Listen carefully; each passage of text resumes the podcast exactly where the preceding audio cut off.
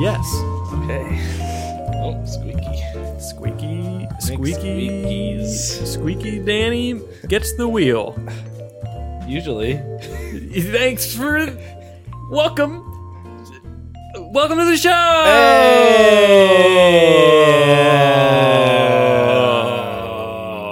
Oh. Ah! Oh. no one saw that, coming. yeah. yeah. This is the, is show, the show where, where we, we say, say the, the same, same thing at the same, time. Steven, Steven Zamra. Welcome to the show, everyone. We're talking today about Steven Samurai, the official podcast. No, I'm going to start my intro over here. So this is beautiful. This is a good time. I'm here today. I'm just. I need to just read what I've written here. Welcome to Cinema Lounge. It's the official podcast of the Great Scub Do, the YouTube channel we never touch. Uh, I'm Marshall, and as always, just kidding. Not as always. This is a special day. My name is Ben. This is Ben. I've got a third Ben now. I got tired of the second one, and now I'm getting a third Ben, and we're changing the name back to Ben and Marshall do a podcast, and we're not talking about movies ever again.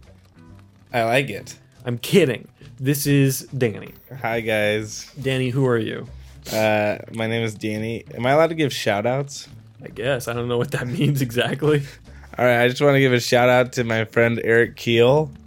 Uh, because Number one fan of the pod. he is the number one fan of the pod, Yeah. and you know I was thinking about you this morning, Eric, and uh, that's about it. Thank you. it's been a while since Eric has gotten a mention on the show. Oh, that's It good. used to be that he would just somehow come up on almost every single episode. Hmm. Not even intentionally, it would just happen. well, And I knew that. now it I has knew to he's happen. been he's been lacking in the references, so I Yeah. decided to to make sure he was referenced today. I'm glad. Yeah. Well, we're planning to have him on the show soon, see, yeah, but you beat him to the punch. that's why that's why I was thinking about him because I undeservedly am here before you, Eric. So to watch Steven Samurai. because I love Steven. Any Love Steven, Steven. any Even samurai. Stevens. Steve Stephen from Cur- Blue's Clues. Stephen Curry, the Stephen basketball Curry. player. Stephen Curry. it's pretty great. So this is Danny. Um, just to get to the show, this is Danny. Danny's a good fellow. Uh, known each other for a long time. What I didn't know about Danny is that he was also very much into movies and film and stuff like that. Yes. And you have a list of like everything you've ever watched. Yeah, every movie I've ever seen, I've ranked from best to worst. That is insane. Yeah, so it could be a heated argument, but you know, I've decided. At one point, I decided I wanted to um, make it numerical and really get the the perfect number for every movie. Oh my gosh. And you know, I decided that it's just about the heart. The cunning warrior attacks neither body nor mind. Tell me how! The heart, Osborne. First, we attack his heart. you know and i i took that out so now it's just my favorite it's not it's not necessarily what's best but it's what i like the I best. respect that. yeah So how do you rank them then? Because like when I'm looking at Letterboxd, I feel like one to five is so difficult for me because Mm-hmm.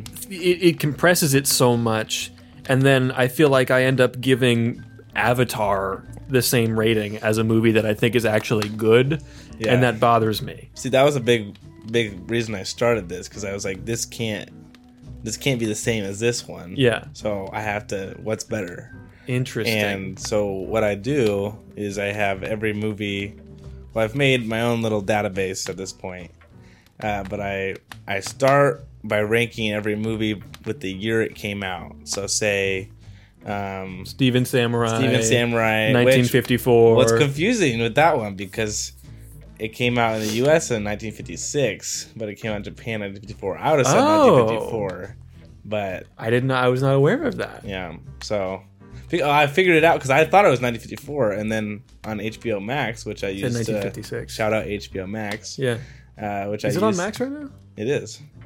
Uh, it said 1956. And I was like, that doesn't make any sense. But then I looked it up, and that was when it was Huh. This is in America. So That also makes more sense because the commentary that I was watching, the guy kept referring to 56. uh-huh.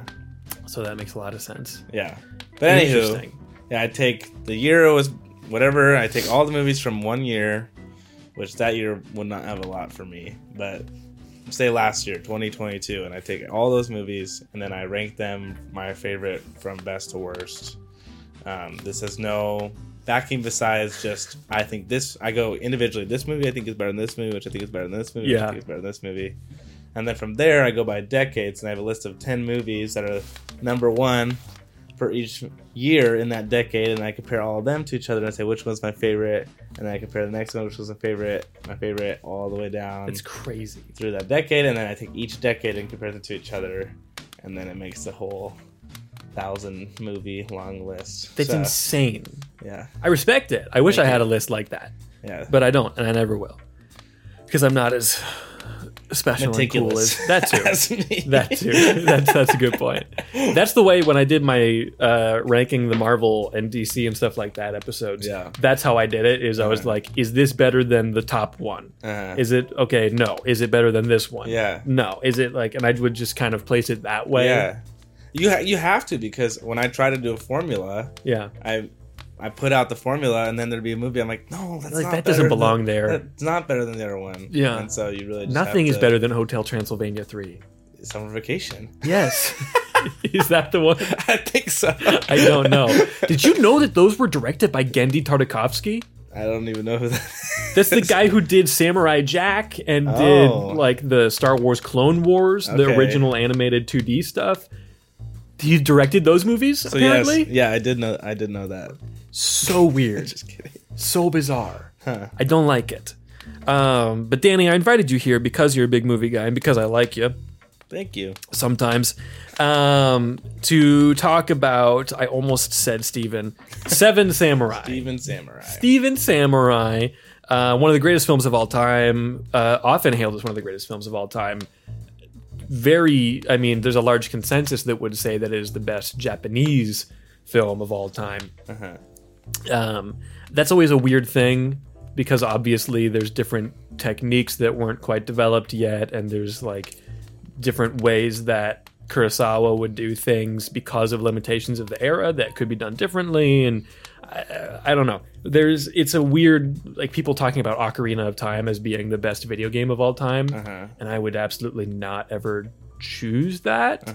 But I think that in the case of this, it does genuinely have a really top spot there.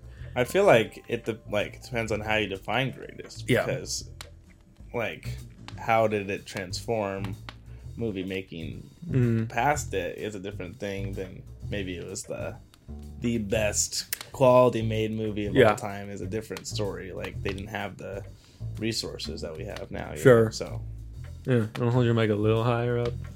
sorry guys. I'll just here you go. just made me a little concerned. It was drifting further and further away. Um, but I don't know. I like it quite a bit. But we'll get to yes or no later. I mean, it's the idea behind this part of the show is not yes or no, but like that's whatever. So, Danny, Yes. on this show, which you've listened to before, uh, we got our script score, cinematography, performances, and directing, uh, written by and directed by Akira Kurosawa. Uh, but he did not write it alone, as he did not write almost any of his movies alone. Only his earlier stuff, I think, that he write solo. Um, he wrote this one and most of his other movies with these same guys, uh, Shinobu Hashimoto and Hideo Oguni.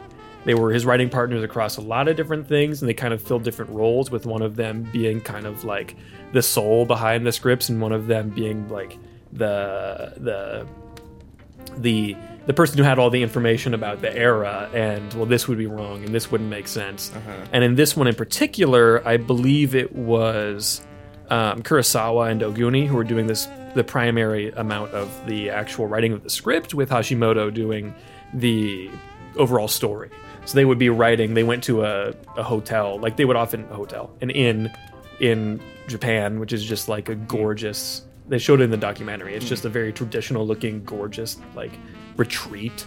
It's a beautiful, solitary place. And they just hold up there and would write, and this is the way they would often write, is to have the three of them around a table writing individually, passing it to each other, and being like, "This sucks.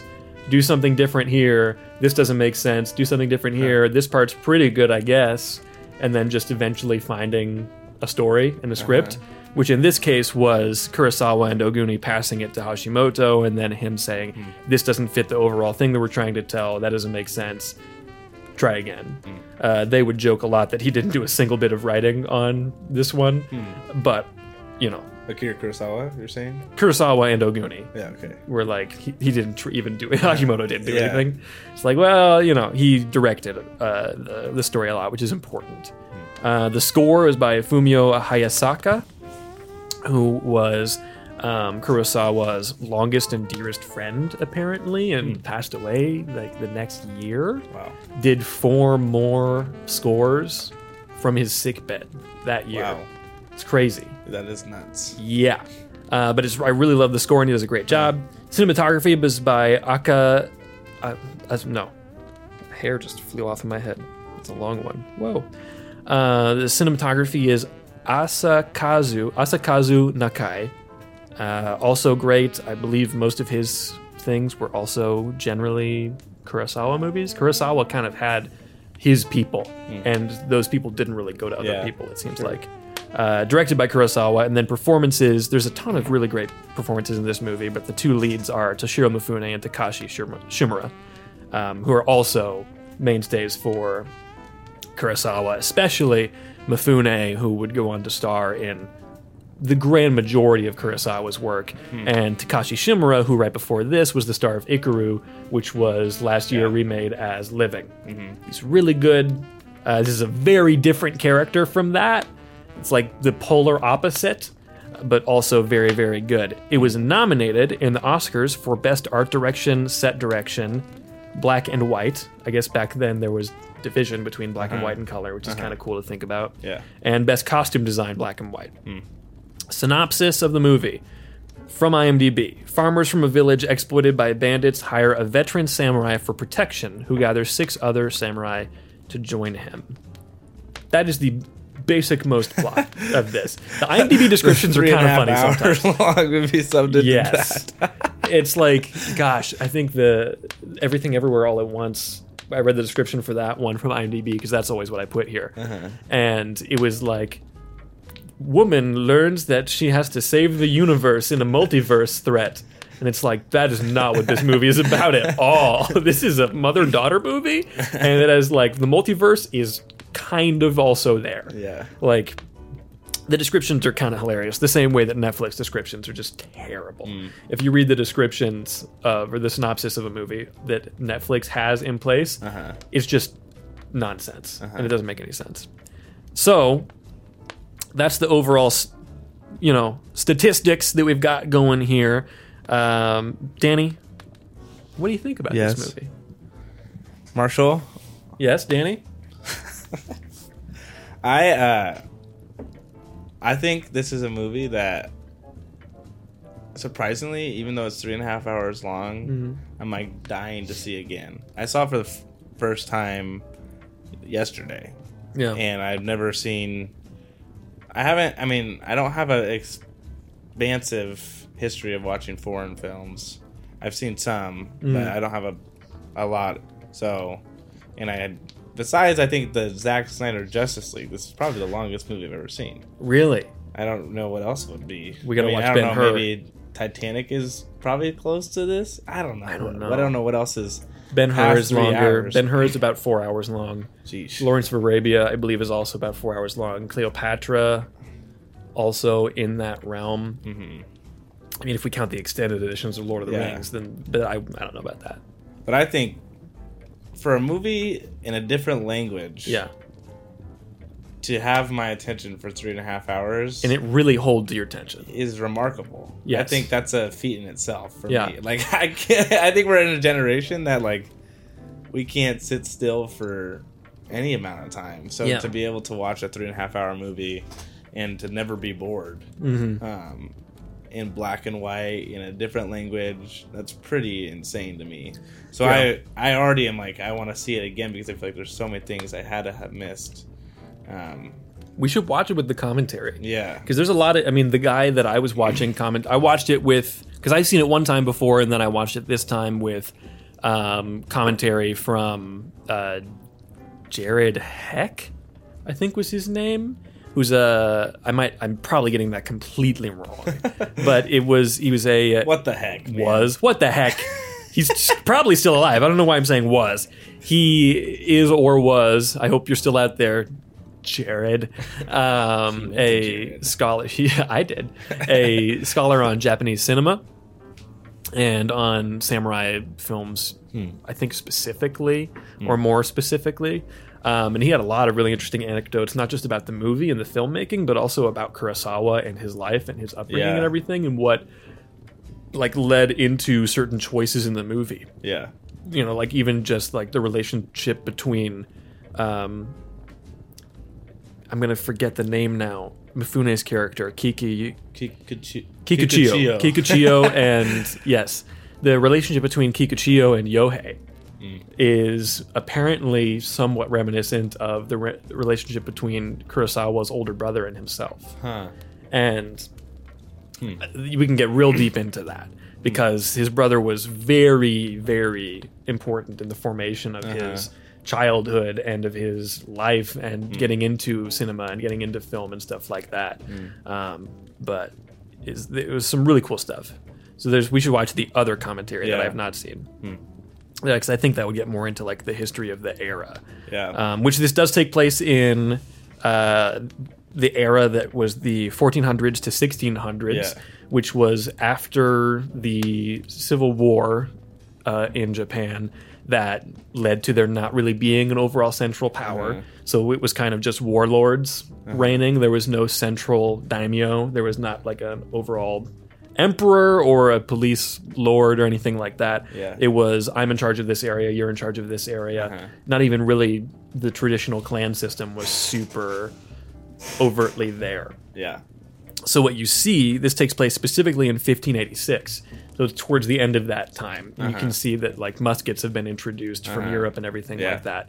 What you see is these wandering samurai because after the Civil War and after all these conflicts, these houses did not really exist in the same way they used to. So these samurai that before were this warrior caste in this very caste based system were without jobs essentially they didn't Uh-huh. Yeah. have a master which is what ronin which is what they would be called actually means is like a wandering Masterless. a masterless samurai is the Yeah. idea Yeah. so they would just go from town to town, kind of like mercenaries a little bit, just looking for work.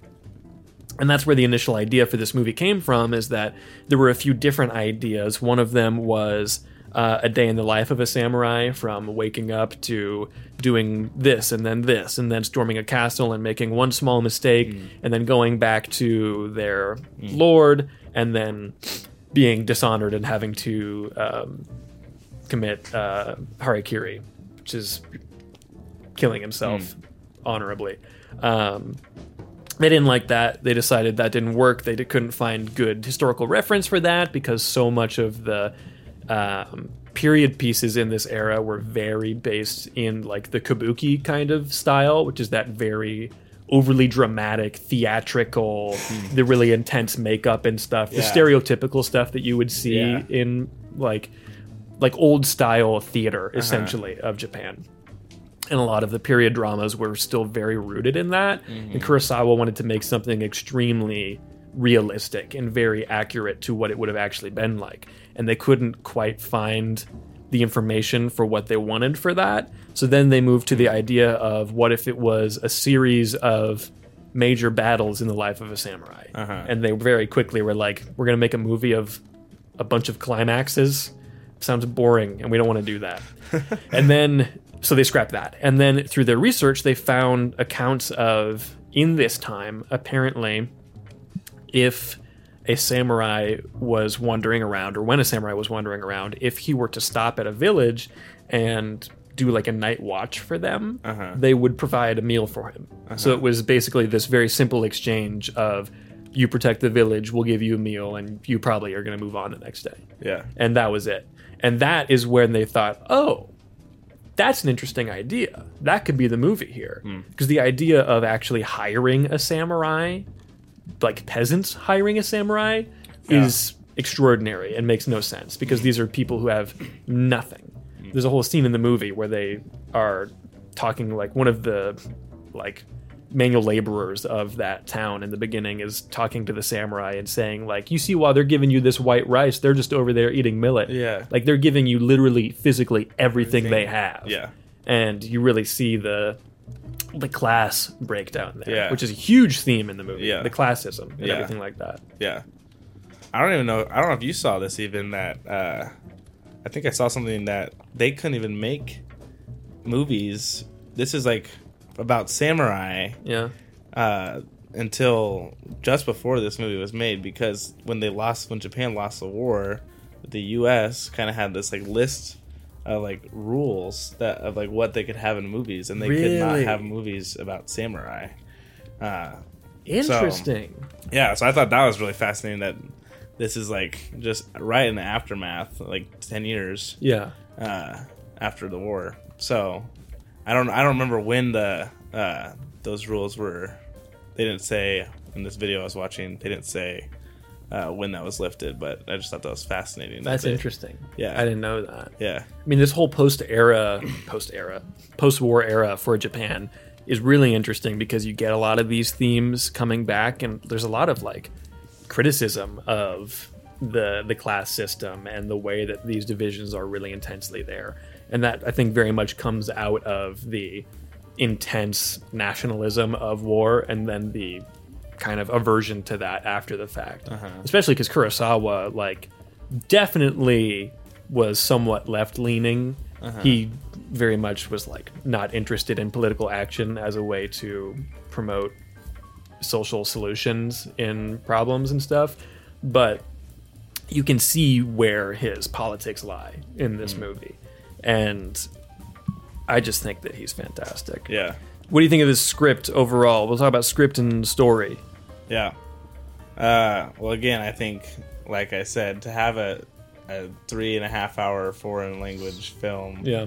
the, with, without, without it being boring because a lot of the script has to be has to be awesome and i think i don't know much about the time period or the uh, s- other scripts uh, of japanese movies at Sure. this time but i think uh, it was really enjoyable i think um, the way they told uh, they they let the story of the the main story of the farmers and uh, the samurai come out while also having humor and romance and all these Yeah. other there's so many pieces subplots. that like allow you to stay engaged and stay excited about what's going on yeah. uh, amidst. Uh, but it wasn't too distracting. Like it kept No. the the plot was still moving forward very well, um, without like wow. But the, I just added to it. I feel like so. Yeah. Um, I think every character very much has their own story arc. yeah. Every one of the main samurai. Well, that was even something I saw um, that is like a big piece of how this movie's affected cinema Mm-hmm. and how they like. Um, I think it's like the gathering the team idea. yes, I which- love that scene. Yeah, which like they like gathered all of the samurai, and I think he was saying like so many movies have now adopted that, like whether that's Avengers or Yeah. whatever, like how they have all of these like they gather the team and they t- bring the plot points, or even uh, Zack Snyder when he was making his new Justice League says that like Bruce Wayne, he like has a quote where he's saying how Bruce Wayne is has to do s- the Seven Samurai uh, gathering the team thing in the Yeah. movie, and- which is just cool to see how they really do allow you to get to know. I think that's a benefit of the length of the movie is Yeah. that you get to know all the different samurai and all the different characters, and um, while the plot's still there, so and they all have very distinct personalities and Yes. very distinct characteristics Yeah. Mm. to them. Like um, Shimura's character, Kambe, the leader, Yeah. the fearless leader of men, is so. I mean, he's just so cool. And none of these guys, except for Kyuzo, are really, really Fantastic Samurai. Uh-huh. Hmm. All of these guys are kind of lower rung, just pretty good at what they do. Other than Kyuzo, who is like master swordsman. Uh-huh. Yeah. Hmm. The best of all time. Incredible. He can't miss. The guy runs past him on the horse, the cavalry goes by, and you think he didn't get that guy. And then it follows that shot, and then the dude falls off the horse in the village. Yeah. You're like, he did get that guy. and like all of these guys are somewhat rough around the edges, Yeah. but having Kanbe as their leader really brings them all together. And then you see the kind of social dynamics form between them as you get um, uh, Katsushiro, who comes in and you don't really know what his deal is at first. And then there's the, I think the peasants are like, we're out of food, what are we going to do? And he tosses them a few coins. And you're like, oh, okay Uh huh. this is a rich kid. Like Yeah. he's here for the experience. He knows what he's get. Well, he doesn't know what he's getting into, but he knows what he wants to do. He's not searching for glory necessarily, but he is searching for experience and trying to like, I don't know, just go out on his own and Uh-huh. prove himself. So he wants to follow Kanbe and he wants to be his disciple and be taught by him. And then you get Gorobe who comes in, who might be my favorite character besides um, Kukichio. Yeah. And he's like the chief of staff. I think I'm the same there with you. I Yeah. think those two. Well, Kikichio, it's just his Mifune's character is just It's so so, like so fun to watch. Yes. I think he just and he brings an element that like I think he him alone honestly I think kept me engaged more than just about anyone like yeah. Well, and that character almost didn't exist. They added that character late Hmm. Really? into the game. wow. because it was going to be there would be Gorobei, who is like the very competent but Yeah. jovial chief of staff, Yeah. Hmm. like the second in command, and then uh, Kyuzo. They weren't super keen on at first Hmm. because this scene where he fights this guy just kind of felt like a slaughter, which Uh-huh. felt unfair. But you could tell that he was honorable and he joins in. You get, um, I don't remember, Chicho, Chichojiro, I think is the name of something like that. You're Of doing great with all these things. I'm trying of uh, Kanbe's old friend, who you immediately the way they're Hmm. Yeah. sitting in that scene Yeah. and just like so casual in the way they talk to each other, you can tell that there's old history there, but they're the, like they're not equals Uh-huh. even at that point. Like Kanbe is still yeah. the leader here, Yeah. and that friendship there is immediately apparent, and that's awesome. Who do we have here? We have Kanbe, um, Katsushiro, Gorobe, Kyuzo. Uh, there's one that starts with an H. I don't Oh, remember it is. ha, ha, ha, Hahachi, Hayats. something like that. Yes, and he is found by Gorobe, and he is like splitting wood. Uh-huh. And the guy in the commentary I was watching brought up a point that I didn't. It didn't occur to me. Like it's hard to split wood. Hmm. Like general, genuinely, Uh-huh. it's difficult, and to do it in one single stroke perfectly, like he's doing every single time, Hmm. Uh-huh. Hmm. that is a feat of strength, and that's impressive. But he also is that kind of jovial, Yeah. light kind of presence that Yeah. comes into the team. That's his very distinct role here. And in the meanwhile, you've got Kikuchio, who is just kind of in the background, Uh-huh. Yeah. like I want to come with guys like come on what's like i'm Uh-huh. i'm interested i want to join in you even get those shots of them walking to the village and he's just kind of in the background Yeah. it's so, far fun back. Yeah. yeah. A lot of horizon shots too. Yeah. Like Kurosawa really loves to have the the horizon and like very dense, not dense, but very uh, hard border lines between different things, which is very cool. But I love that whole team gathering scene and the way that they all fill different roles and the way that as they do start to get picked off kind of one by one, that that really informs the way the story goes because the first one to die is the one that starts with an H, whose name that we can't remember exactly, and he's the jovial, happy Yeah. one. And the reason they brought him on the team, they say, well, he's okay, but you kind of like bring some lightness to the Yeah. group, you know. It's, it'll be nice to have him around. And then losing him Hmm. Yeah. Hmm. is heavy, and it's just it's very it's much more serious from then on Yeah, out that's true. and then it gets even more serious then after uh, Kikuchio goes on his little adventure, which ultimately kind of brings down Hellfire Yeah. on the camp. Yeah. Incredible performance Yeah. by everyone around. Yeah. Kikuchio's your favorite, you say? Yeah. Mifune? Yeah. Explain it. Well, I just think he was just so fun to watch. I think, and I think he brought, like, he brought, for me, like, something about. I mean, I don't know if, I don't know if he's like the best. I mean, you're saying he w- became the star of all of Kurosawa's. He was films. at the time the highest paid actor in Japan. Wow. Okay, so maybe I mean it might have just been how he did it, but I think for me it felt like I felt like I could relate to him the most. I felt like he Mm. he brought a personality that like I felt like I could grab onto, even though I know nothing about Japan. I know nothing about samurai or the like all these things. I think he brought something where I could attach myself to that Mhm. and then throughout the whole movie like he brought a perspective that felt like a perspective i would have and so it was fun to like like be watching it from his eyes sometimes um and i thought he just brought a lot of life to the movie which was really enjoyable Yeah. to watch so Well, he's the bridge between the samurai and the farmers, yeah which is so vital. Mm.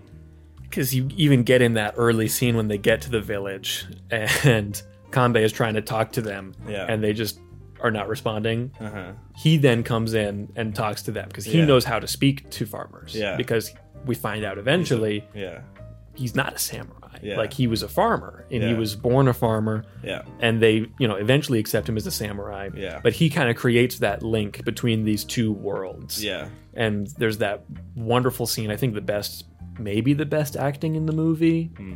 is mifune in the scene where they find out that they've got this stockpile of samurai gear that from samurai that some of these guys have yeah killed yeah and he goes on this long rant of like well wh- why do they fight against you because the samurai were pillaging and killing and raping yeah at the same time. Like Yeah. you gonna blame them for doing what you Yeah. were doing, yeah and it's just really heavy. But it, that moment also brings the characters more close together and really Yeah. solidifies everything for a few minutes, yeah and then it gets rough again. Yeah. Hmm. That's good. I feel like I something I just loved in the whole thing. Like one thing I saw was like I don't know if this is jumping ahead, Hmm. but uh, like the cinematography, I feel like Yeah. was so cool with um, something that I was watching after I watched was like if you take a pic, like you could take as like pause at any point in the movie, and it would be a fascinating picture Yeah, and I just think like that attention to detail, and I, I think what I was reading was that um, this is this kind of introduced this double shot, um, like two camera shot, uh, Yeah. idea, which I thought was really cool. Um, it was at least the first time that Kurosawa had done it. uh-huh. Yeah, but like they eh, or so, yeah something about it like people wanted to do it more often after what because he, he did it because there were the battle scenes and they uh, they didn't have it was too intense for them to be able to re, redo it and have exact like clear editing yeah, get a match cut. yeah, and so they decided we have to uh, take two shots. And what I like about what Kurosawa did with that was he said,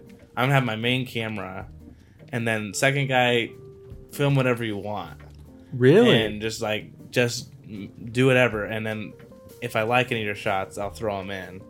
And which I thought was really interesting because Yeah. I think people were struggling with the second camera because they were trying too hard to like manipulate it so that both shots would get exactly what they're looking for and there was just too much that they couldn't control it but he, Yeah. they said how if you just had the one camera that you're trying to control and then let the other guy just do whatever it became it opened up a lot more um, that the director was like um, so i think kurosawa enjoyed doing that because uh, you just never knew what you're going to get and you get another option so Interesting. Yeah. That's really fascinating coming from a guy who is so controlling and so specific. Like the the gu- the guy in the commentary would constantly be bringing up like everything is orchestrated by him. The weather, the the wind, like the light in fully outdoor scenes and everything. Did he build this whole village, right? Is Yeah, that- the whole village was built about 50 miles south of Tokyo, I believe. And it was an entire village. Eh, There were different parts of it that were in slightly different locations that they would shoot around to kind of make it look like it was one larger place. Um, but the primary village and the cemetery were all fully built um, to look very accurate to the time Yeah. period and everything. Wow. Yeah, yeah, yeah, yeah, yeah, yeah, yeah Yeah, yeah, yeah, yeah, yeah, yeah, yeah, yeah, yeah. but I think that's really cool. Like you get that kind of. Spielberg has a lot of Kurosawa DNA in his work, Yeah. and you know Spielberg, Coppola, and George Lucas are the Katsushiros to, um, to Akira Kurosawa's Some combat Hmm, good- yeah. Hmm. like they very much like worship at his feet. Mifune was George Lucas's first choice to play Old Ben Kenobi. Really? Yeah, and he was thinking about doing it, but he he didn't want to travel. Yeah. and he was I think retired at that point. But there's been some really good paintings done of Mifune as Obi Wan, and like man, it's so cool. Wow. Yeah, We should talk about some of the like. I feel like that's something I've been really enjoying after watching. Is I didn't realize how- How much of Influences? the, yeah, the legacy of yeah, like Kurosawa of Seven Samurai specifically. Like I think it was fun even how much Star Wars. Yeah. I don't know a lot about Star Wars, but I've seen all the movies. But like I think how much those uh, are like, especially the first one was like a direct like this is from Seven it's like Samurai. a, people call it a space western, but really westerns in America in the 50s were very much inspired by samurai pictures Hmm. from Japan, especially spaghetti westerns. So I mean, you get an extremely direct line between Seven Samurai and Magnificent 7 Uh-huh. because it is literally the same movie yeah that was the big deal with Yojimbo is that they made Fistful of Dollars, uh, Clint Eastwood movie, Yeah. classic all Yeah. time, kind of created or popularized the uh, spaghetti western genre. And Kurosawa went to see it and came out of that movie and he was like, "Hold on a second, I I I made this movie because it is a direct ripoff of Yojimbo." So he sent a letter to Sergio Leone and. Very famously, it, it was uh, it said something to the effect of, "I've just come out of your movie, Fistful of Dollars. It was a delightful film. However, it was my film." and Wow. there was all kinds of legal action around that. But meanwhile, Leone's just running around town being like, I got a letter from Akira Kurosawa. Which is hilarious. So that's why then when you watch The Magnificent Seven yeah with Yul Brenner and Steve McQueen and James Coburn and all of these stars of Uh-huh. American Hollywood in the 50s and early 60s, Uh-huh. um, that they give direct credit to based on uh, Seven Samurai by Akira Kurosawa. uh-huh. Because like that created a precedent yeah and that's been redone a couple times now. There's been multiple kind of remakes of specifically Seven Samurai. There's a Bruce Willis comedy that is basically just Seven Samurai. Wow. Or no, it's Yojimbo. okay There's a Yojimbo that's like gangster movie. It's really weird. the Three Amigos, the Yeah. Chevy Chase, Steve Martin, Martin Short movie is a comedy take on the Seven Samurai. uh-huh It's a hilarious movie.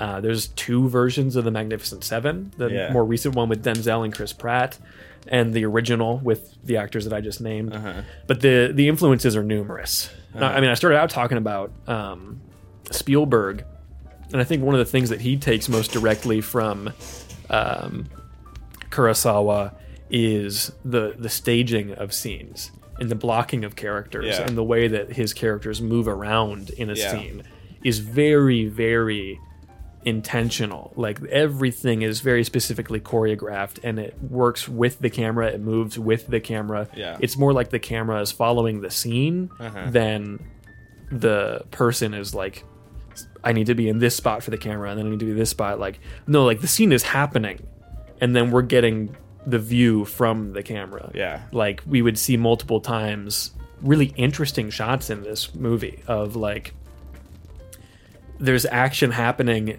and people are going around these large areas and everything and through a building and you would see through the kind of slats in the building like uh, Kuhichio taking down the bandit leader and running and following people and everything, just in a very unique way that you don't usually see Yeah. and it kind of creates this like like we're obviously watching the movie but it creates this sensation of i'm standing here and i'm Uh-huh. Yeah. watching this happen as Yeah. this guy is going from here to there Yeah. Hmm. in a very unique way that you just don't see in other places Yeah. except for in like a spielberg movie Yeah.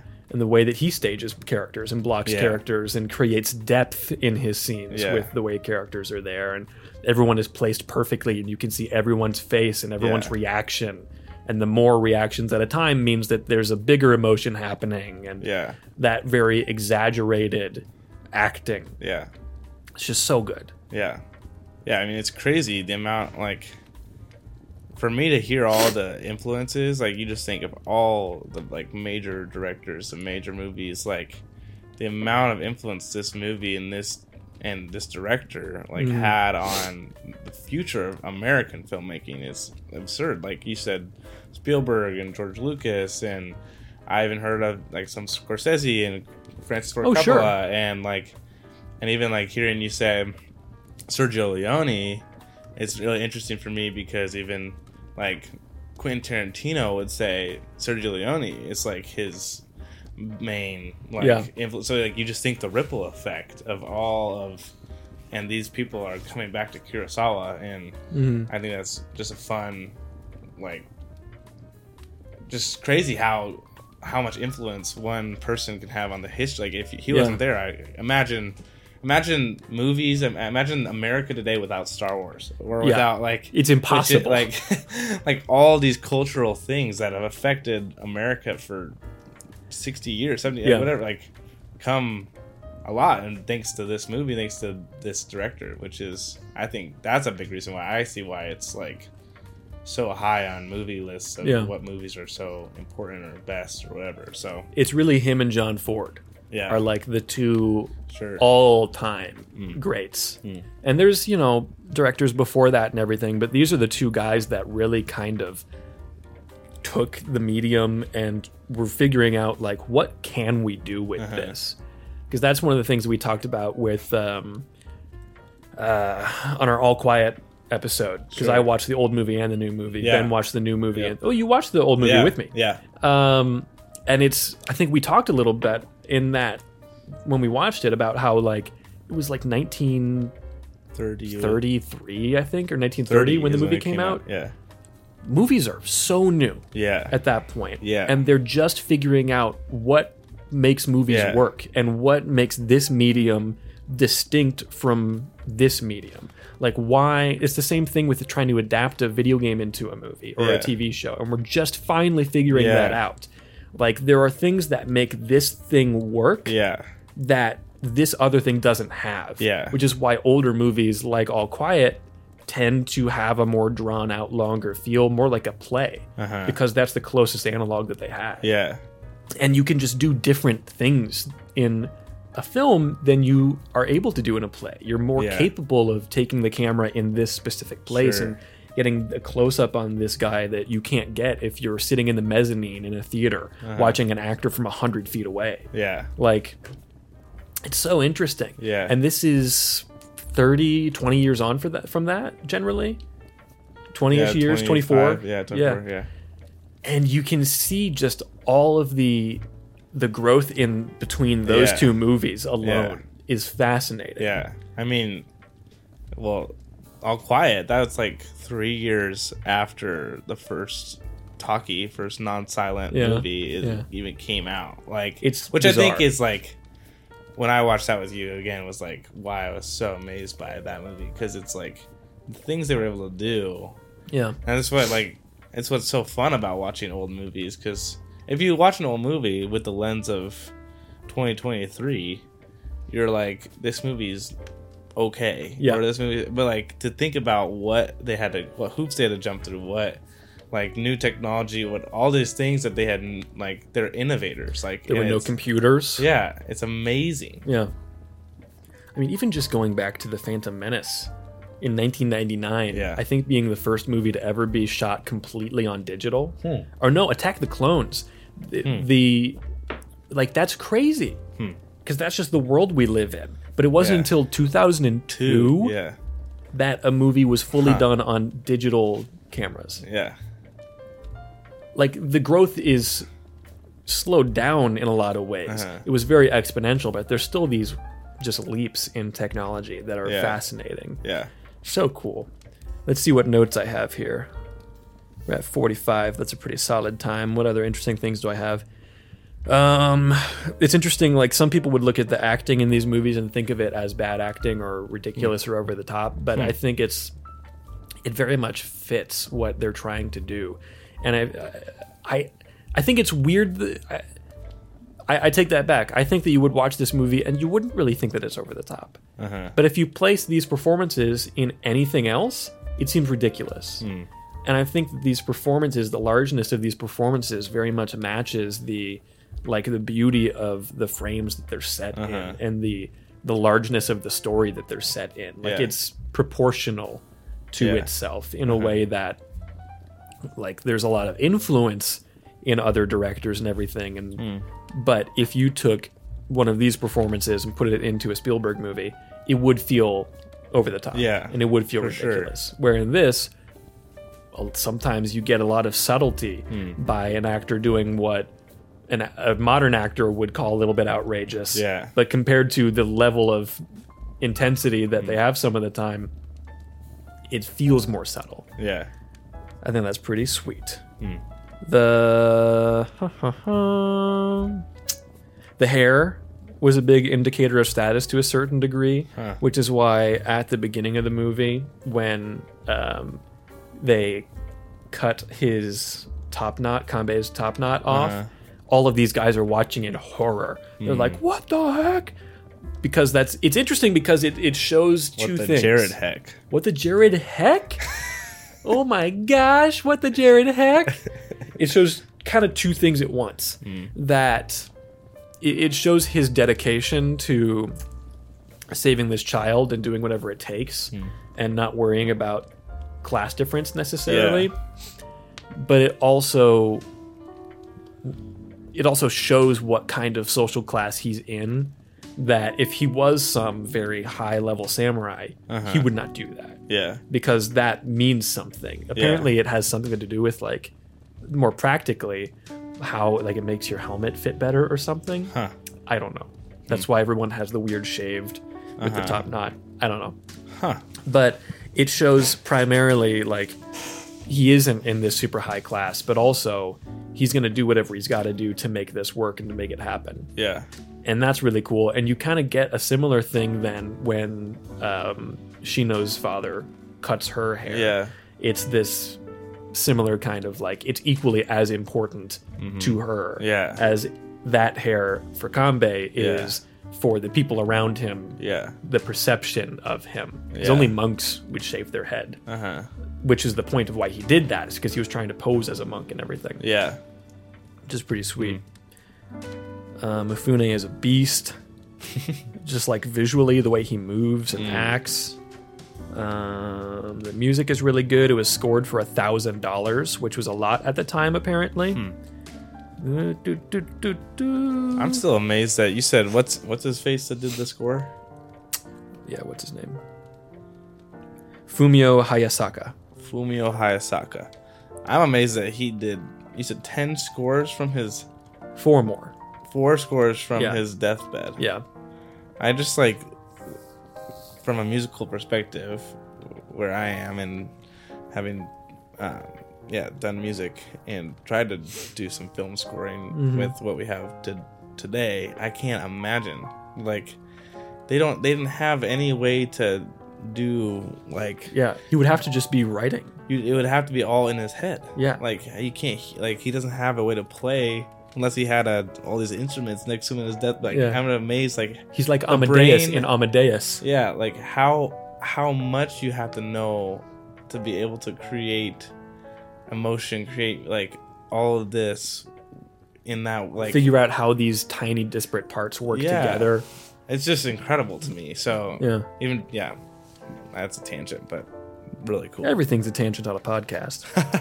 um, oh yeah, so Kikuchio is somewhat inspired by Kurosawa's brother, the way that he gets after Yohei all the time, being how his brother would get on him. He introduced uh, him to film and art house cinema and stuff like that, and would often he was more the pessimist while Kurosawa was much more the optimist. And there was a point where they like the Jared Heck, he told Jared what the heck told a story about how they went out after a bombing to just look around, I guess, and saw things that were just kind of horrific and awful, and one of which was just a pile of bodies as tall as them. And his brother just brought up like like it's obviously it's horrific and terrible but in a weird way it's also filmically like beautiful and magnificent i think is the word that he said and kurosawa recognized that and was like yeah it kind of is like in a weird kind of awful twisted way and he would he was that pessimistic side of things and he would often apparently talk about how he didn't want to live past 30 because uh, that's when people get old and bitter and ugly Hmm. and no one ever took him seriously and then i believe it was on his 20 when he was 28 he took his own life Kurosawa? no No. his brother Oh, okay. yeah kurosawa was 23 at the time i think or something like that How old was Kurosawa when he made this movie? Do you know? oh i don't know 4000 Okay. he wasn't 4000 Well, I just was thinking he was if he was in his twenties. I was just yeah, I'd be amazed if he was probably later than that yeah. because he was already fairly well established at this point. He had Yeah. already done um, Stray Rashomon. Dog, Drunken Angel, um, Ikaru, Rashomon. Yeah. yeah, very much. Rashomon was probably the most notable at this point. That was kind of his big break. He had done other yeah. stuff before Yeah. that, but Rashomon was like the big thing. Um, But just that one still is one of the highest regarded I, movies don't know, too. I need to watch Rashomon. I haven't seen it, but We should watch it. we should. We should watch all of his movies right now. Okay, bye guys. We're gonna go watch all of Every Akira Kurosawa movie, We and will we're gonna watch see them in you reverse. in a couple weeks. That's what In I'm reverse? saying. Yep. Like, like from the end of the movie to the beginning of the movie. So like the last scene first, and the second to last scene second, and the third to last scene fourth. Tricked you. oh, And the fourth to last scene third. you know that's a good idea. You guys hear this thing fall? We forgot to pull this out. It's a sword. Watch out. Kukichiro Kukichio's sword. Kukirchiko. yep. Is about five feet long. It's almost as tall as Five Mifune. feet long. Yeah. I mean he's holding it over his shoulder, Yeah. this massive thing. Wow. which you know a little bit of compensation maybe trying to show off fits the character very well Sure. um ba, ba, ba. the there were no stuntmen at this time there was no stuntman guild so you know when you see mifune standing off against charging cavalry that is actually the highest paid actor in japan standing in front of charging horses Wow. craziness Yeah. swinging wildly with uh, that sword and everything Cool. absolutely insane. The falls they would take all the time. They uh, there's a story in the Criterion thing from uh, an interview that Kurosawa, not Kurosawa, Mifune did, where he talked about um, various things, but one thing was kind of funny to me where he talked about the horse riding they had to do. Uh-huh. And he said, I didn't learn to ride for this film. I'd started picking it up earlier, just outside of a place called Seijo, where there was a stable. I talked to Shimura, Chiaki, and some others into coming along with me. Shimura kept saying that he was too old for horseback riding and wanted to quit, but I tricked him into thinking that it was good for his health. In the end, we all became pretty good at horsemen. like, that's pretty funny. That's funny, and that's funny that he like let out on that because isn't he the one that they were kind of making fun of his horse riding, horseback riding in, the movie? Yeah, like Yeah. He, he's like, I'm gonna go take Yohei's horse or whatever, and then he gets on it and then falls off or whatever. Yeah, there's that great sight Yeah. gag where the he goes across and Yeah. then you can't see him, and then the horse, horse goes, goes, goes and he's not there anymore. Like, and then "Ah, he's chasing it. dang and it." There's a broken leg or whatever. Yeah. It's so good. Big fan. Um, do I have any other important notes here? Do you have any other important notes, Danny? Um, go watch Steven Samurai. I agree. Go watch Steven Samurai. I've got random bits and bobs here, but nothing wildly interesting or wildly important. I think this is a great movie. Yeah. I really enjoyed watching it. I think I enjoyed it more the second time than the first time. That's what I feel like I- it's gonna happen to me. Yeah. yeah. I really was struck more by the dynamics between the characters and the classes and their individual stories. Mm. A l- I was struck by that a lot more the second time than the first time. Was this your second time? Yeah. Yes. Okay. yeah, yeah. Because there's just so much to take in. Yeah. Like there is, and it doesn't feel overstuffed, but it is hard to really absorb every individual, Oh, yeah. like the coming of age story for Katsushiro Yeah. or Kanbei, and like having trying trying to be this leader, but then in the end, kind of feeling in somewhat kind of a defeat of like. Well, they're off and happy, but they've already forgotten about us. Like, Uh-huh. there's no thanks for us. There's just our four dead comrades up Yeah. here, and we're basically as good as Yeah. with them. Yeah. That's a big thing we forgot to mention. That Yeah. last and gorgeous shot. Is that spoiling? Can we have spoilers? In? No, I mean, I think for the for this show, Yeah. the review show, we specifically say, "Oh, it's spoiler time." Okay. For full size lounge, Yeah. But yeah, that end scene where it's uh, uh, I think is his. I think that his old friend is named Chichihiro. okay, and Kanbei. right? Chichihiro Kanbei and Katsum. and he was out in the field or Shiro whatever, but it's Katsushi. just them two. And I don't, I And the think kid. Kanbei. Kanbei says like, we didn't win again. Like again, we didn't win because Yeah. we lost everybody, and they're now happy. Like that's Yeah. such an interesting. Well, even in that f- final moment of the final battle, where like the the rain is just blasting down on them, and it's just Katsushiro, uh, Chichihiro, and Kanbei, and he's just like Katsushiro has just had his first kill, the first time he's ever killed someone. It's this coming of age story for him Yeah. where he you know meets this girl and everything and has this kill he kills this guy and realizes it's not what he wants Being- yeah, to be a do and samurai. not what he really thought it would be and there's that moment where it's just the three of them and they just look horrifically tired and Mm. kanbei says um, once more we survive and it doesn't feel like a victory Yeah. statement Yeah. it feels more like why is it us Yeah. like all of this hell that's been rained down not intentionally by uh Cuchichio um after you know trying to show off a little bit all of the bandits come in and that's when it gets really serious and Yohei has died and he goes intense on all these guys and it just it it, it goes from being like kind of jovial action film a little bit to being much more serious and much more dark and kind Uh-huh. of like just brutal Yeah. and that final statement of once more we survive like i said like it really does not feel like he's not saying we did it Yeah. it is we're all that's left Yeah. just like every other time Yeah. all of our friends are dead Yeah. and you and me are still here Yeah. and that's like that's heavy Yeah. and I hope that I never understand how that feels. Because, man, that would suck. Yeah. But it's just, I don't know. I think there's. The ending is interesting because you do get this kind of not rejection of the samurai, but just this disinterest once the once the the the service has been rendered. All right, thank you Yeah. or not even thank you. Like they're just back to work. Yeah. Everything's fine now. Yeah. And we did it. Yeah. We fixed it and it's good. And the samurai are time to go. Yeah.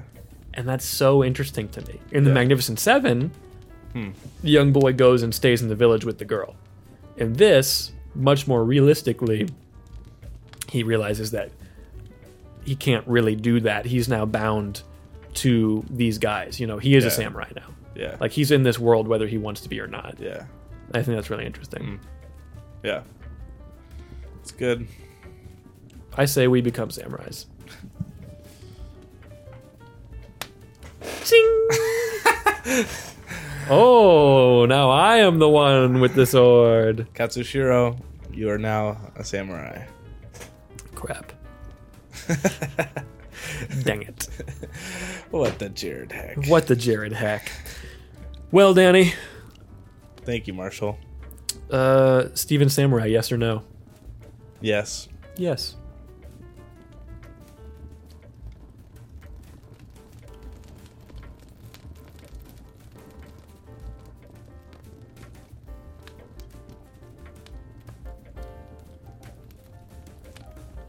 Yeah, Ah, dang it. Oh, I'm glad. I'll cut all that out. Oh, okay. Um, this is the time of the show where we talk about if this, then that, and there's really not anything to suggest other than just watch every Kurosawa movie, especially his samurai stuff. Yojimbo's fantastic. The Hidden Fortress is really good. Uh, Throne of Blood, I believe, is a adaptation of, um, not Hamlet. Something Macbeth, I think. I was told Hmm. once you're done watching uh, Seven Sam- Steven Samurai, Yep. to watch A Bug's Life. Oh yeah, A Bug's Life is also the same thing. So do that. I now I, that's what I want to do. I want to Okay. go watch A Bug's Life again. So We're going to be a beautiful butterfly. okay, Heimlich. Heimlich. Is that his name? I think that's his name. Heimlich. That'd be funny if it was. I can't remember. I think the caterpillar is Heimlich. I hope so. Yeah, everyone, just watch all the movies. Watch all the good stuff. It's all good stuff. You should check it out. It's good movies. It's good times. Thank you for listening. If you want to check out the show, you can check out the show all over the place. If you want to check us out on Instagram, you could go to Cinema Lounge Pod on Instagram. You could say it on Facebook. You could do other things. I don't know.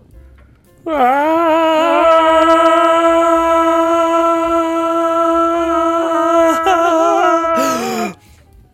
Do you have Thank anything- you. Do you have anything to say, Danny?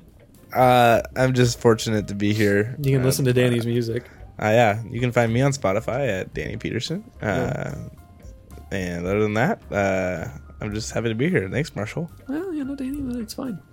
Yeah, Steven and I are gonna are gonna hang out later. So Uh, if Gonna you run off want into to the come, sunset and yeah. Now that we've give it a little kiss. won our battle, and Did we win the battle? did we? The farmers did, but the samurai may not have. You may never. Are we know. the farmers or are we the samurai? This and find more out next episode next week on Cinema Lounge. okay, this has been the show. I've been Marshall. I've been Danny. Doesn't sound as good as I've been Ben. I've been Ben. I have been Ben. You- For And I'm today, not- and I oh, we have to toast. You have to do a toast. My name is Ben, and I'm grateful to be here, Marshall. That's my toast. That's your toast? oh my gosh. My turn, I guess. Here's to the samurai who fell. and the s- and the farmers who Smell. ah, Sink it. yummy. I Sink it. don't know how you drink so much more water than me. I really like water. I feel like I was drinking the whole time. Don't drink and drive. Thanks everyone for listening to the All show. right, I've been thank you. Marshall. I've been Ben.